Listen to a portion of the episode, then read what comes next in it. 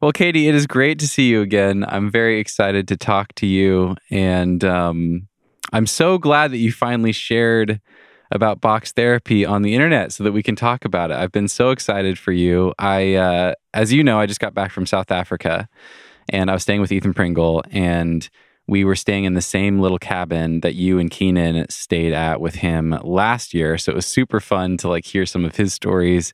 And then I was there. We were together in the cabin when he heard about your news from you. And um, I almost reached out right away, but I was like, ah, she hasn't chosen to share it yet. I don't want to like blast her with this. But I'm so excited for you and so stoked to hear more about um, this amazing achievement. And it's just always great to talk to you. So welcome back. Thanks for thanks for doing this. Thank you. Thanks for the kind words. Of course. Yeah, I'm so stoked for you. Um, I think first off, I just want to hear how did it feel? How did it feel to climb the hardest and most badass boulder of your life so far? Yeah, it felt good. And I was talking about this this weekend. It was like it was really a lot of a it was a slow build. Um, and in, in a lot of ways it felt anticlimactic actually. Um, which is kind of funny, but yeah, I think at first it really felt like, you know, anytime that you do the hardest boulder that you've ever done and it didn't feel particularly um, different from that. And then, um, like, kind of sharing a little bit more and thinking about it in like a bigger context, it definitely obviously feels different um, and super meaningful. And yeah, I'm just like, I'm proud of myself for for doing it, and it was a really cool experience. Um, and I feel like it's opened opened some doors for me. So it, yeah. I hope so. It should have. Like this is legendary news. You know, it's. Um, I think I remember hearing probably third hand. It wasn't from uh, from Sean himself. It was Sean to someone to me.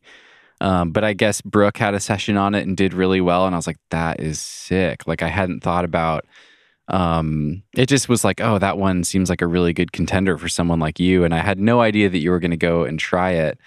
Um, but it makes a lot of sense, like knowing your superpowers and like knowing a little bit about the boulder and the style and things like that. It's just like, yes, that is so amazing. But you, and we're, we're going to dive into all this, but you, um, you of course have this incredible resume, but you skipped V15, which is so sick. And like V15, you know, um, Ashima did a V15 and that's kind of it, you know, like no one else had, no other women have yet. And you just jumped right past that. And this is like such big news for climbing. It's just, it's just so cool. Um, Thanks. Why, why this boulder? I think that was something I was really curious about right away. Like you haven't climbed V15 yet, but more than that, this one's just tough, dude. Like the hike, I, I, remember reading just recently, I was uh, reading a written article by you. You said, you know, seven sessions and you estimated that you hiked like 90 miles to do this boulder or something like that. Six miles each way. It's way the hell back there in the middle of nowhere in the mountains, Colorado. You know, I, I don't know all the V15 boulders in Colorado, but I know that there must be one that's crimpy, that's your style, that's way closer to the road. So why we're of course we're talking about box therapy V16. Why box therapy? Why was that your project this summer?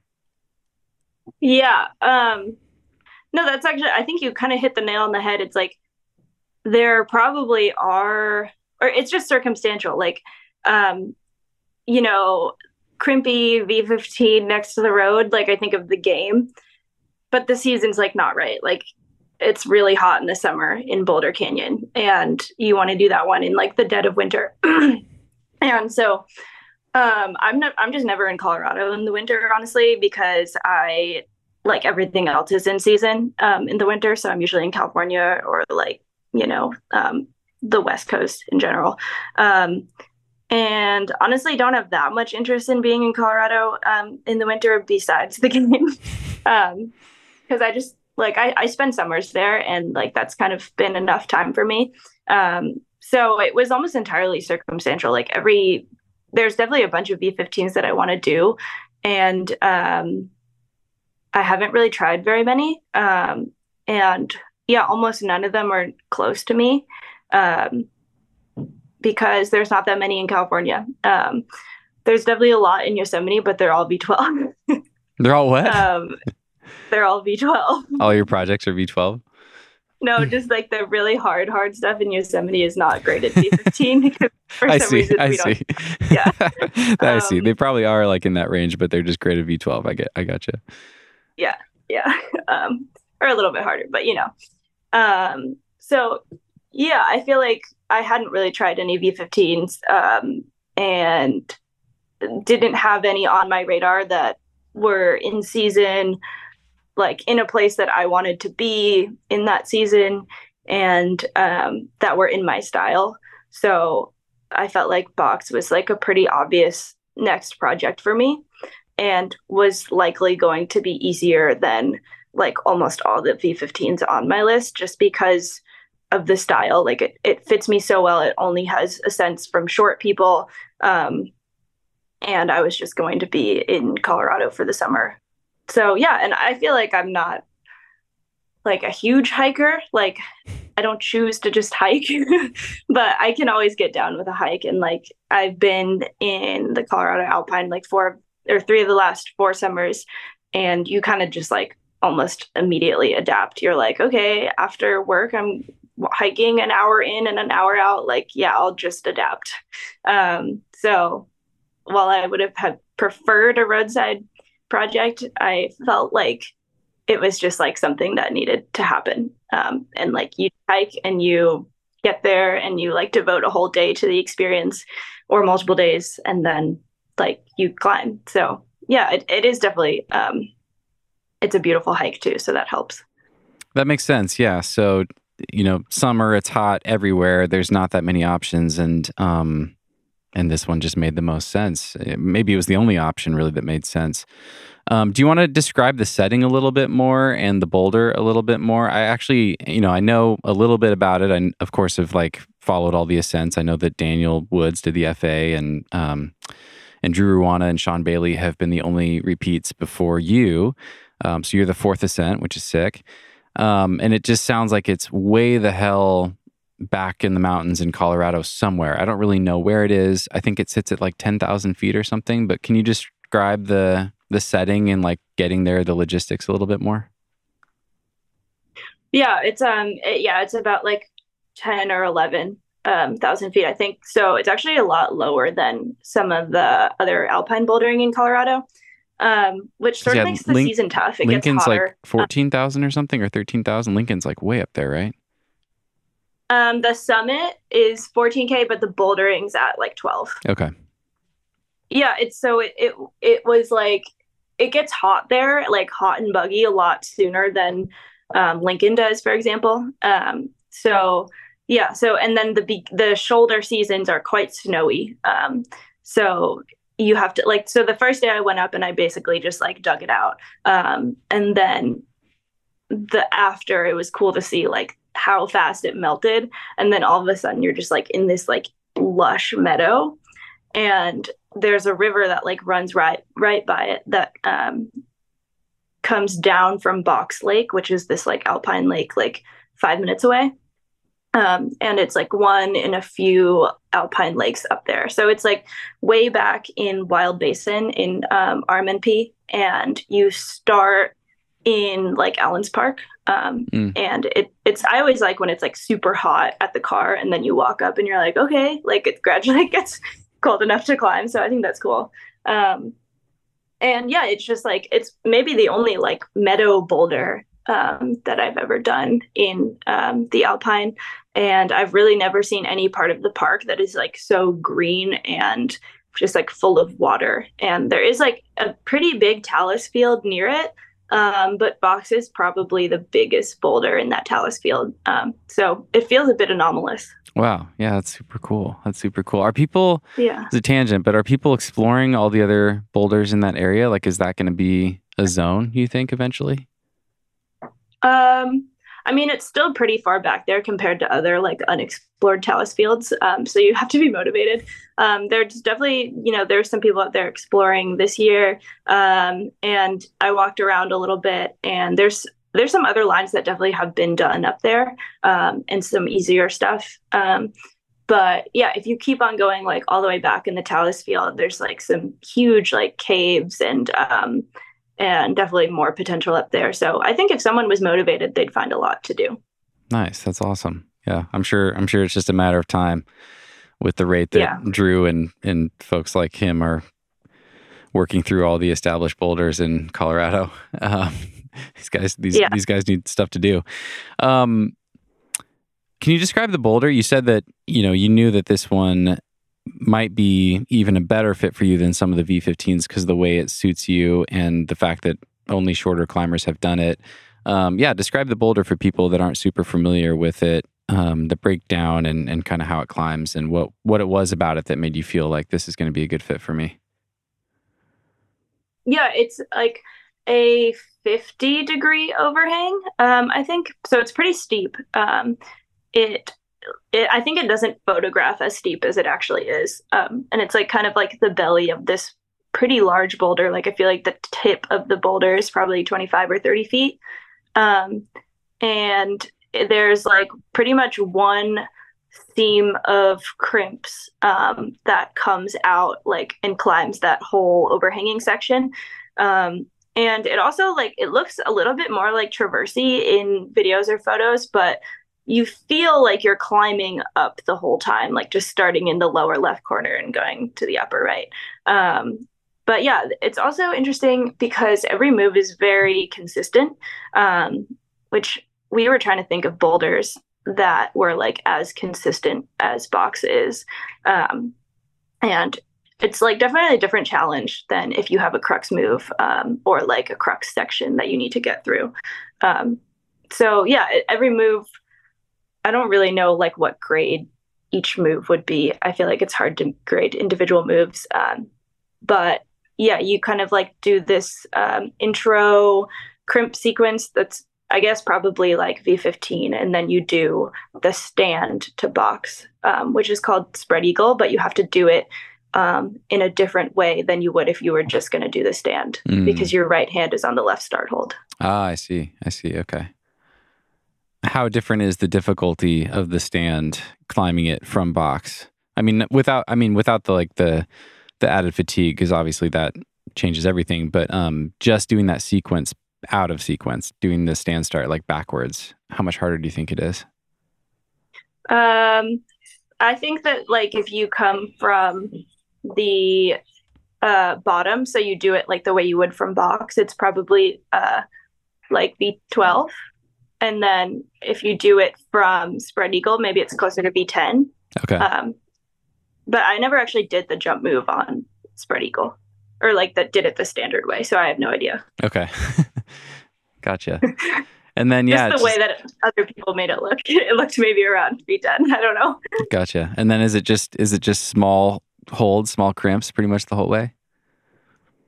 Um, yeah, it's, um, it's like yeah kind of full on um like full crimping um the whole way i feel like there's no hold that or actually the the the the stand hold the right hand start hold or it's a left hand start on the stand but a right hand from box is like very good weirdly. Um so that's like the best hold on the climb by a lot. Um and yeah there, it's it's mostly actually like technical. Like i feel like the crimping's not that hard. Hmm. um mm or like it's not like the smallest holds I've ever grabbed, um, but it's quite technical mm. and steep, and um, it's slots too. So if your fingers are big, the the holds are a lot worse. Okay, gotcha. Yeah, gotcha. How did it feel to try it for the first time? Because it, you know, it sounds like it is a really different style than some of the other hardest boulders that you've done. I read a uh, written interview that you did where you talked about like how normally you kind of identify right away this is going to be the stopper move for me, and you just put you know you pour most of your focus into like the stopper move. On this one, there is no stopper move. Um, did you do all the moves right away? Did you, did you have a sense that like wow this is possible for me? Or I could also imagine it just feeling like all these moves are pretty hard. I have no idea if I'll ever be able to string all of these together. Um, how did it feel when you first started trying it?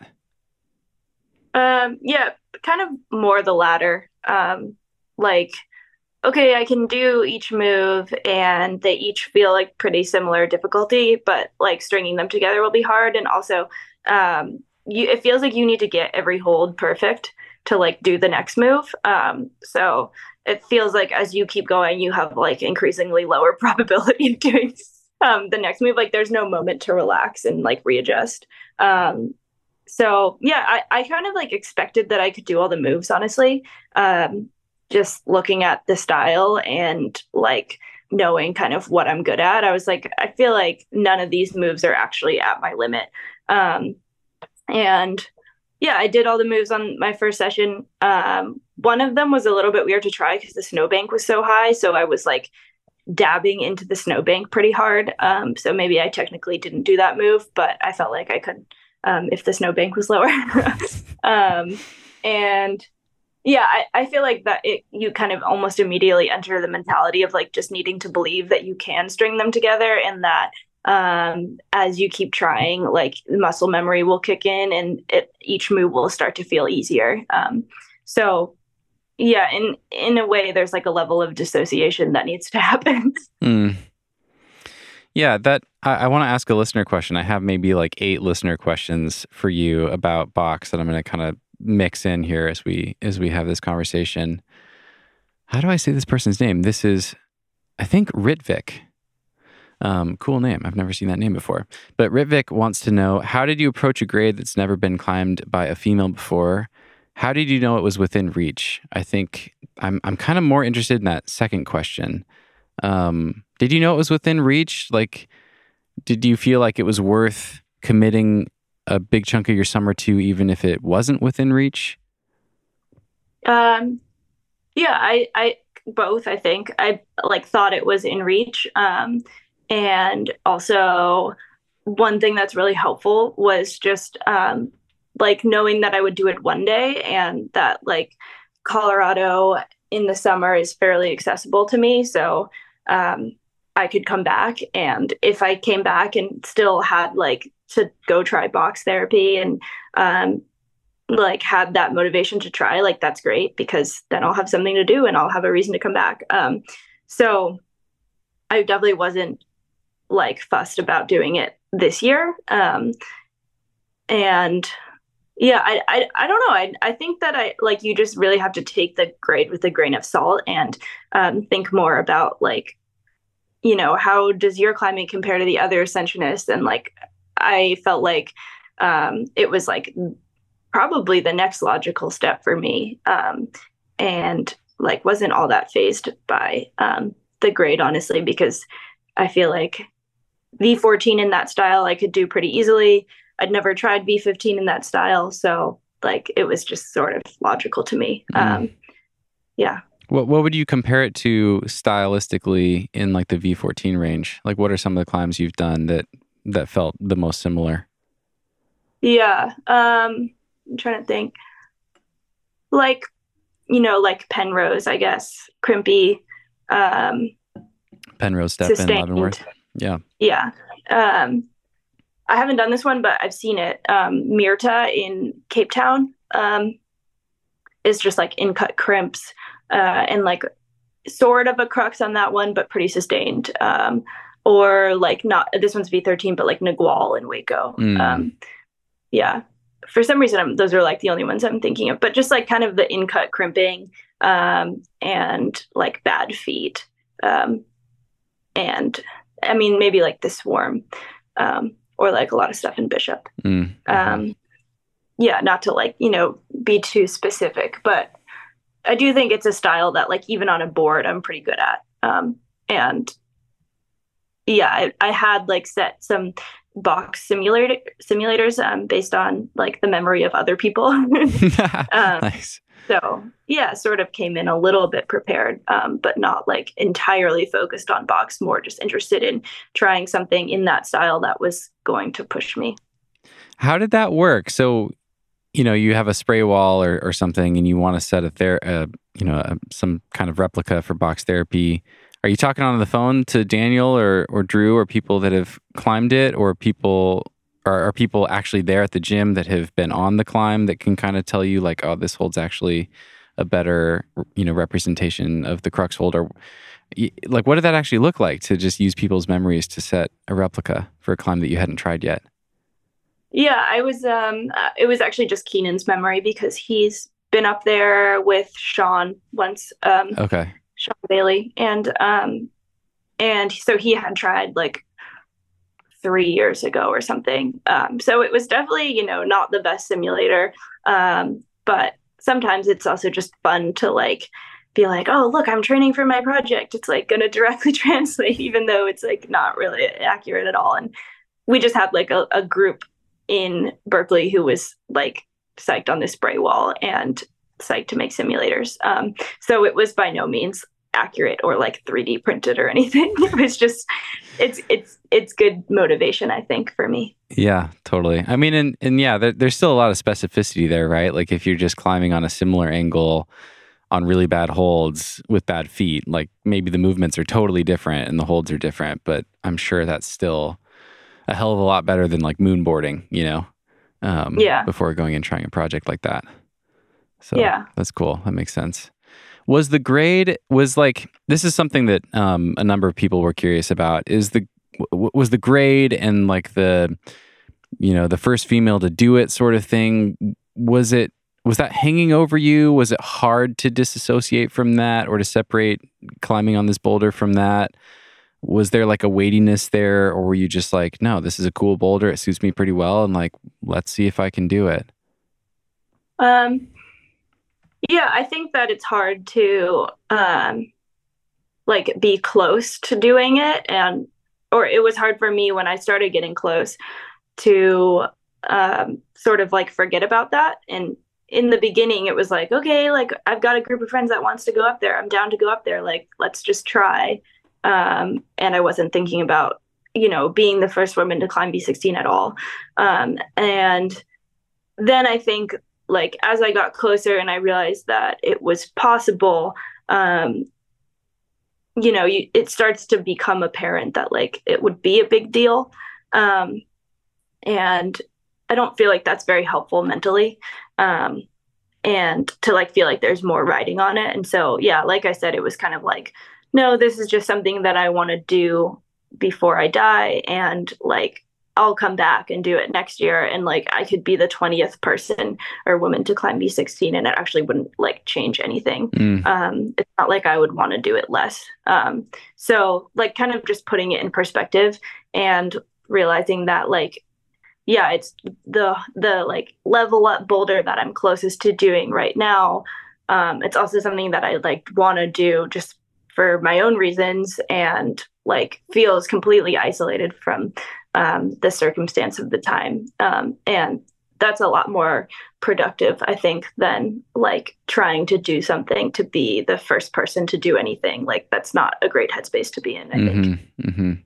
Yeah, I love that mindset. I really associate that um, I'm going to do this eventually mindset with you and with Keenan. I, I think it's it's so smart and I, I really resonate with it. I know everyone's different and I really marvel at the people who can show up to a boulder and the season's winding down and it's about to get hot or it's about to snow or whatever and they're like I have to do this now and that pressure helps them finish it off, you know? Like that has never really worked for me. I I, I feel so much more enjoyment in the process and I can focus on the process when I remind myself like no, this thing's beautiful. It's not going anywhere. And it really doesn't have to happen like on any sort of timeline. Like I, it would be great if my like progression and my journey is eh, within my own climbing matched up with this challenge right here and now.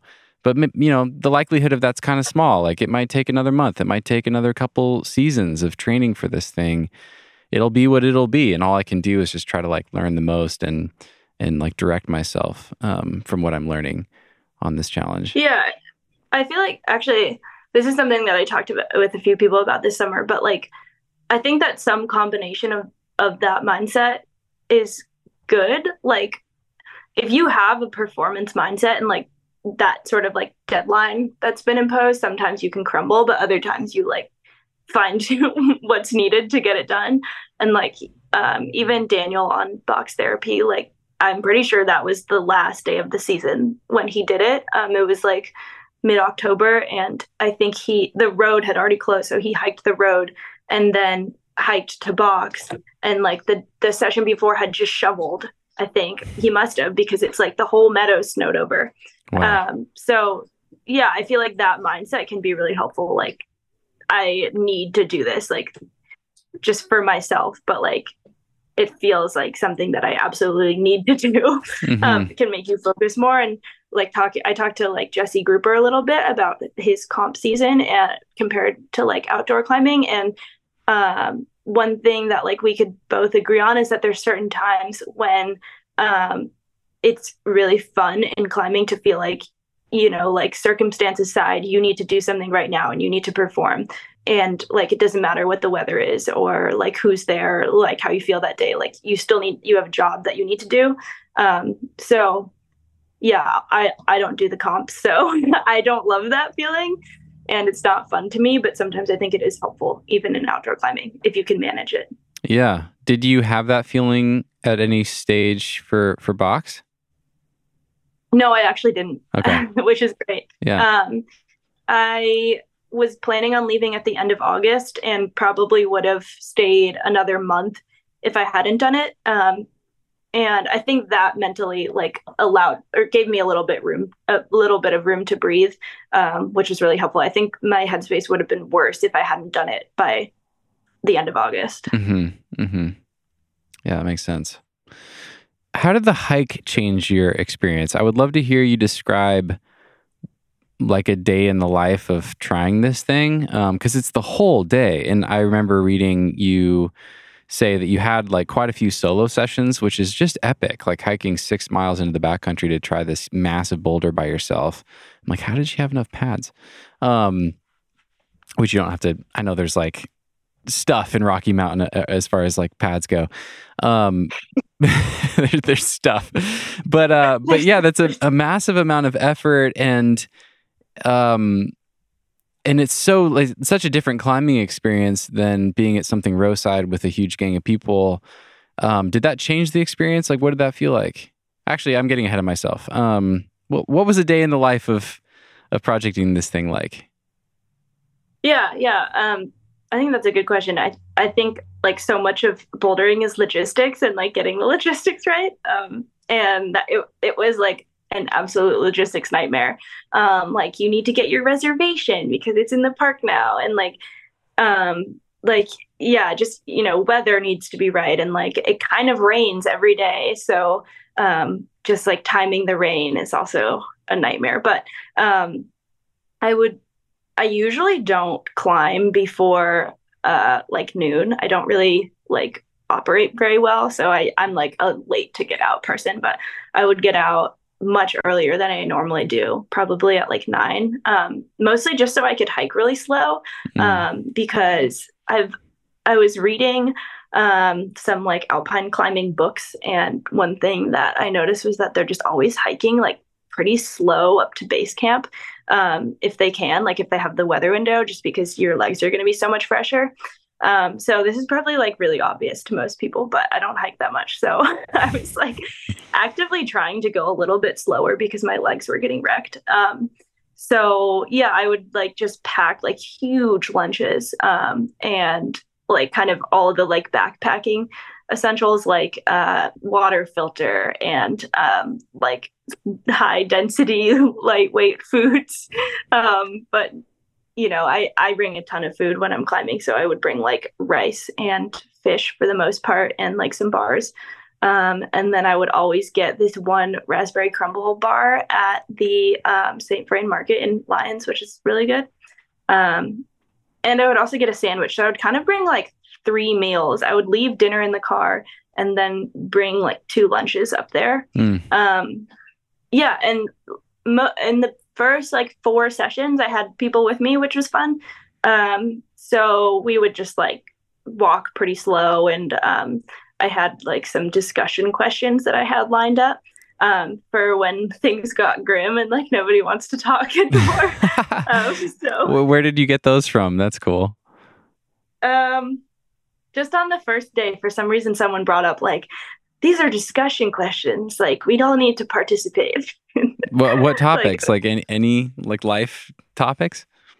Um, oh, most of them were like scenarios. Like my favorite was like when we're in the last mile of the hike, getting back to the car, and it's like midnight. then my question would be if you were going to get a million dollars by being at box therapy at sunrise, like the next morning, so like in six hours or whatever, would you go back to the car or would you just hike back right now? And like you have to be there at sunrise. So that was a good one. um, and another was like how much money would you pay to level up by two grades like you're guaranteed to to like climb those two grades but you have to put in the work like it's not like you're just like instantly going to climb it. Like mm. you, you, put in the work but you sort of know that you're going to. So like oh that's really you, interesting. Yeah like you could climb v18 or something. So those ones were kind of like climbing related but then i had um some more like life ones. Um there was one are you just coming like, up with these? Like these are just your ideas? Uh yeah i would sometimes write them down like throughout yeah. the week. I would be like oh that's an interesting question and then i write them down a lot of them are just like random things that keenan and i had like spitballed and like wanted extra opinions on i love this um, i'm gonna hire you as a consultant this is like what i do right so like i have kind of a journaling practice that's just me coming up with questions it's really fun i, I really enjoy it yeah um, yeah, but I love this. Awesome. This is this is amazing. Yeah. Can I, I want to ask you those two questions? So you've obviously thought about this. Uh, the million dollar question when you're, you know, you've already hiked 11 miles that day and climbed all day and you're exhausted, I'm sure. Um, would you turn around and hike the five miles immediately or would you go like nap in the car for a little bit? What would, what would your strategy be? I think I would I would nap in the car because um, it's kind of scary out there at night, and um, I think it would be a lot warmer. Um, in fact, I might drive back to Boulder and mm. like get food, or or even to Lyons or something. Like I might restock fully and then just like go like psycho mode at like 3 a.m. and just do like take down the hike. nice. That was my conclusion. I don't want to sleep there. Nice. Yeah. Yeah. Just like cuddling up or like laying under your crash pad or something to stay warm. exactly. Yeah. Um. Awesome. And then what was the second question again? Uh. Oh yeah. How, how much, much? How much money? How much money would you? Yeah. Would you pay? At first, I was like, my, eh, when I first asked this question, like first group of people that I walked up there, I was like, I would probably pay like my entire life savings that's like not already allocated to something like like something basic like you know like rent or like you know any debts that you have or something like the unallocated stuff even and I probably wouldn't like pay out my 401k or something but like all of that extra savings if you have any like your expendable income I'd probably pay all of it um so, and I, I, mean, I haven't been working that long, so that's not that much money. I'd really, but basically, basically all of your money. Yeah, basically all of your yeah. money. Yeah. But then, then I actually walked up there with my brother, who makes a lot more money than I do, and he was like, "Oh, I wouldn't pay anything," or like he was like, "I'll, I would pay like very little," and like his conclusion was that you would climb your two grades harder and then immediately like feel unsatisfied mm. and like mm. you want to climb two grades harder than that or whatever. Or like there's always a next thing so you might as well just like be where you are. Mm. um wow. yeah. Your brother's your brother's enlightened. That's great. Yeah. There's a lot of truth in that. Yeah. Yeah i mean and and there's like I wonder how much of the satisfaction or the drive comes with the uncertainty you know like there's like this this glimpse like this kind of curiosity and this question mark of like, is this possible for me? And I mean, my favorite thing about climbing is like that process that happens both in the micro when you're trying a project or in the macro where you're like, I don't know if I can do this, but then you slowly start to like unlock the pieces and start to believe. And then you eventually realize you can. Like, you know, that's such a cool thing. So if it was just like, I'm going to do this, it's just a matter of time, and you actually knew that, like you knew that, knew that, I wonder if that would, uh, I wonder if that would change the drive and motivation or the satisfaction when you get there. Yeah. That's, interesting. Yeah. And I think like the question should really be reframed to like, it's something two grades harder that you like really want to do. It's not like some like dumpy low ball. It's mm. like something amazing that would like be like, you know, climbing career defining for you. So yeah, I, I think you're right though. It's like the actual uncertainty of of climbing harder that makes climbing harder interesting. Um, it's not just like the pure numbers for most people. Mm-hmm. Yeah, that's interesting. Yeah. Yeah, maybe if the question was like like how much would you pay to hire a coach who could guarantee that you would achieve, you know, this climb or whatever. Um right. eventually. Like how much would you pay that coach? Make it like a little Yeah. bit more cuz that's like kind of more normal, you know. That's just that's less Yeah. like you're just paying directly for someone to hand you the results. Like no, this is still going to take a ton of work, but yeah. Yeah. I think I'd pay a lot of money to that coach. I think I'd pay Yeah. like I don't know, tens of thousands of dollars probably. Which is Yeah. funny. Yeah. Yeah, it is. It is interesting.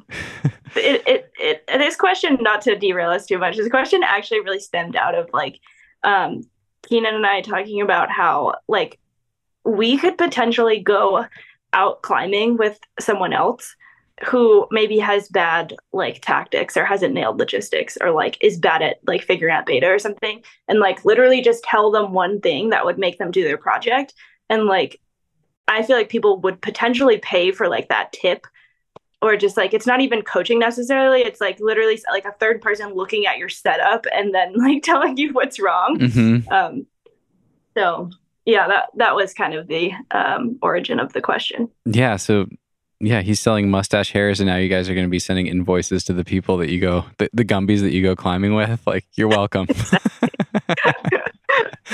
oh my god that That'll- would be heinous that'll be that'll be a thousand dollars. Um, how did the hike and the logistics change your actual experience projecting this boulder? Did it feel Yeah. different? Um, yeah, it definitely does. Um, like when you're going like to a roadside boulder, you can be like, I don't feel good today. I'm just gonna go to the gym or something, or I'll go somewhere else. And um, I think with box, it was like, okay, I'm going Friday, and I'm like devoting my whole day, and like any work stuff, I'm like I'm out of office that day, basically. And um, so just that planning aspect, some people really do well with, and I really don't. Um, I don't, I'm not a great planner. So, um, yeah, I- think it can be beneficial though when you're just like, I'm here and I need to try and I walked really far. So I like need to learn something from this session and like find out a way to make it feel like productive. Um, and yeah, so I, I think, yeah, it can be, both be like something that you're getting into and can just like spiral down the frustration hole because you've walked so far to like do some moves um, or it can be something that you can use to your advantage and be like um, i'm completely focused today. Like there's nothing else um, on my calendar and um, i've come this far so i need to like find some micro progress. Um, and yeah ultimately like your legs just get in shape um, and it feels kind of good as a boulderer to have big days um, and like to feel completely wrecked the next day. Um, and yeah i listened to a lot of podcasts when it got dire and I had a lot of really interesting conversations with um, with friends. So I feel like one thing is that you when you're an adult you like don't get all that much time to just have like unstructured hangout time. Mm, um, and climbers i think get a lot more of this than other people but um, when you just like have nothing to do but walk and like enjoy the day um, you know things get silly and people get tired and like and it, it, brings out like the best and worst in people and i think i had a lot of really funny um, funny conversations and, and good times with friends so Mhm. i feel like i got closer to people which is great that's awesome. Yeah. Yeah, that, that's really cool. Yeah, and I think your tip about hiking slow, I mean, you said like maybe this is obvious. I don't think so. I think a lot of climbers, I mean, maybe most climbers that I have climbed with in the Alpine are just way more fit than I am, you know, because a lot of times it's like a, uh, it's like someone like Ethan or, or, um, I don't know, Dylan Barks comes to mind. I remember hiking up just the last part of the hike up to Upper Chaos with him one time. Um, and I was just like, Jesus, I'm like busting my ass to keep up with this guy, and I'm not carrying a crash pad, and he is. um, but um, but that makes a lot of sense. Like I, I remember in uh, I remember in Bishop, like ten or fifteen years ago, hearing I, I would see like the you know the, the climbers that were way more experienced than me going up into the happies with like four crash pads just going so slow just doing like the slow trudge you know and someone was like oh yeah that's the crusher walk like the crusher walk is like You just plod up there, you go really slow because you're saving all of your energy for this really hard thing that you're going to try. And I was like, oh, that's, that's brilliant. Um, yeah. But yeah, with something like a big six mile hike like that, it, uh, of course it makes a difference. Like if you're kind of redlining and you're like trying to get there as fast as you can and like really pushing yourself aerobically or anaerobically, um, of course that's going to tax your system in a totally different way than than taking your time and um, yeah it's it's really interesting and, and super cool that you're reading alpine training books. Like were you reading those because of this project? Um no i i i was having like a little bit of a craving for adventure um which is maybe also why i wanted to try box but um it was just like one book that was recommended to me and um and I like the author and like I actually I find myself like pretty fascinated with the world of like trad and alpine climbing and try to keep up with what's happening. Um, even though I don't have like that much interest in in doing it myself yet, but um, yeah, it was it was not even like a really a training mindset. It was just like enjoyment of um, hearing about climbing. Hmm. What book was it, if you don't mind me asking? Um, it was called The Tower. Um, it's by Kelly Cordes. Oh, okay. Nice. It's about um, it's about Cerro Torre in Patagonia and like all the controversy around um, its like ascent and the compressor kind of its history. Yeah. All that. Gotcha. Yeah. Cool. Yeah, I'll have to check that out. I'll I'll uh, I'll find a link for that one for for people that want to check that one out. Yeah, I guess I guess the slow walking was also more just from watching videos of like like alpine climbing blogs and trad climbing blogs and stuff. Um, yeah, that that's a good book. I think I think there's some slow walking in there. and then um, I imagine I'm curious about your uh, kind of strategy. Like you're, you know, you said you're not much of a planner, and this kind of forced you to have to plan out a little bit more. It makes sense. Um, I imagine you can't just go try this thing day on, day off like you might with some other project. What did your kind of more global strategy look like? Were you were you doing like some, you know, days in the gym training to give your legs a longer rest between sessions or were you just resting more fully between sessions? What did that look like? Um yeah, I was I pretty much didn't climb in the gym from like mid-May to early September um, and was doing a lot of resting. So I think I only went up to box twice in in June because the walk was really bad with the snow. Um, and it's just not that fun to be up there when it's super snowy. Um, and then was like that was like I didn't go enough times. So in July I went about like once per week. I don't think I ever went more frequently than um, seven days in between. Um, mm. And then I would, and mostly just because of, um, or yeah, I feel like my legs would feel like recovered enough to do the walk after like four days, but then um, my skin took another few days. Um, just like I wanted to go up there with perfect skin, and then my fingers were also like sort of recovering. So I felt like going up there more than once a week was not productive. Um, and then I would do like Lincoln days, which Lincoln I was trying Lake. something like pretty, yeah, Lincoln Lake. So I was trying something pretty close to the road. So it was like pretty minimal hiking. Um, and also like I feel like when you're doing the box hike, your legs are in good enough shape that a Lincoln hike like feels pretty easy. Um, so those were kind of like my like uh non-box climbing and hiking rest days um where I would just like climb on stuff that was not um kind of like getting my fingers as bad or getting my skin as bad as box. So um yeah, like definitely one or two rest day. I, I never go two days on anymore. So mm. one or two rest days in between each climbing day. Um, and two rest days usually before I went up to box. Okay. Gotcha. So yeah, it sounds like you would have a, a box day and then have rest days in between, but have like two other climbing sessions before you would rest and then go back to box. Something like that. Yeah. Mm-hmm. Gotcha. Okay. Yeah, yeah, cool. Um, all right, let's dive into more of my patron questions. This one is from, I think, Sierra, Sierra or Ciara. Apologize if I'm getting your name wrong. What was the biggest challenge for you on this boulder and how did you overcome it? Um, the like physical hardest part for me was transitioning from the the sit moves into the stand. Um, so like the actual transition itself, um, like there's something weird about how you get the hold when you're coming from the bottom and like where your hips go. Um, and I pretty much, upon reaching the stand from the sit, always knew if I was going to fall or not. Um, so I spent like a whole session, like just like fine tuning micro adjustments on that transition. Um, so I think that would technically be my red point crux. Um, I never fell in the last move of the stand, um, and I fell a lot on the first move of the stand. Mm. Um, yeah.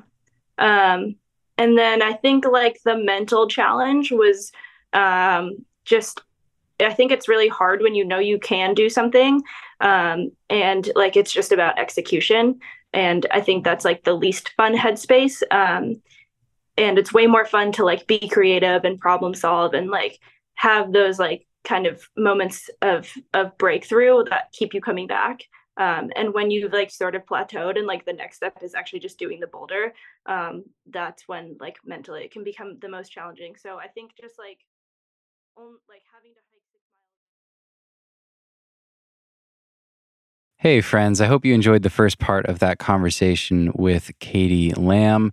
There's about an hour left of this episode. The full version is about an hour and 40 minutes. And the only way to listen to the full thing is by becoming a patron at patreon.com slash the nugget climbing. I know that's annoying. We all love getting things for free, and I wish I could give everything away for free. The reason I do this is because I really do depend on Patreon. The podcast would not be what it is today. And in fact, it wouldn't exist if it were not for the support that I get from patrons. So it's five bucks a month to sign up for Patreon. There's a link right there in your podcast app if you scroll down. And I try to make it such a no brainer for you guys to sign up. It's only five bucks a month, and you get so much bonus content. If you love the show, you'll get ad free episodes for every single episode. You'll get all of the follow up episodes like this one. And also, if you become a patron, I might ask your question on the show, like you've already heard in this episode. The rest of this episode, about an hour, features mostly questions from patrons and it was really great. They were really great questions, really insightful and interesting. And as always, several of them led to really interesting discussions with Katie. We got a lot deeper into her projecting mindset and philosophy, basically, what she thinks the key is for sending hard boulders, at least for her. We talked about her specific project strategy and how she went about working on box therapy we talked about why grades should be taken with a grain of salt and more of her thoughts on skipping V15 and what the takeaway is for the rest of us, and so much more. This was a really great episode.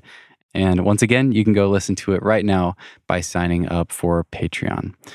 All right, once again, I hope you'll consider signing up. I really appreciate you guys for listening and for all of the support, whether you're supporting financially or just listening to the podcast and sharing it with your friends. That helps a lot as well. So thank you. I hope you have an amazing week, and we will see you next time. Shake it up, stop when the clock hits 13. Sing.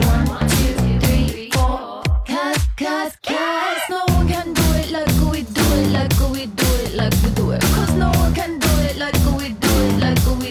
like we do it. Cause no one can do it like we do it, like we do it, like we do it. Cause no one can do it like we do it, like we do it, like we do it.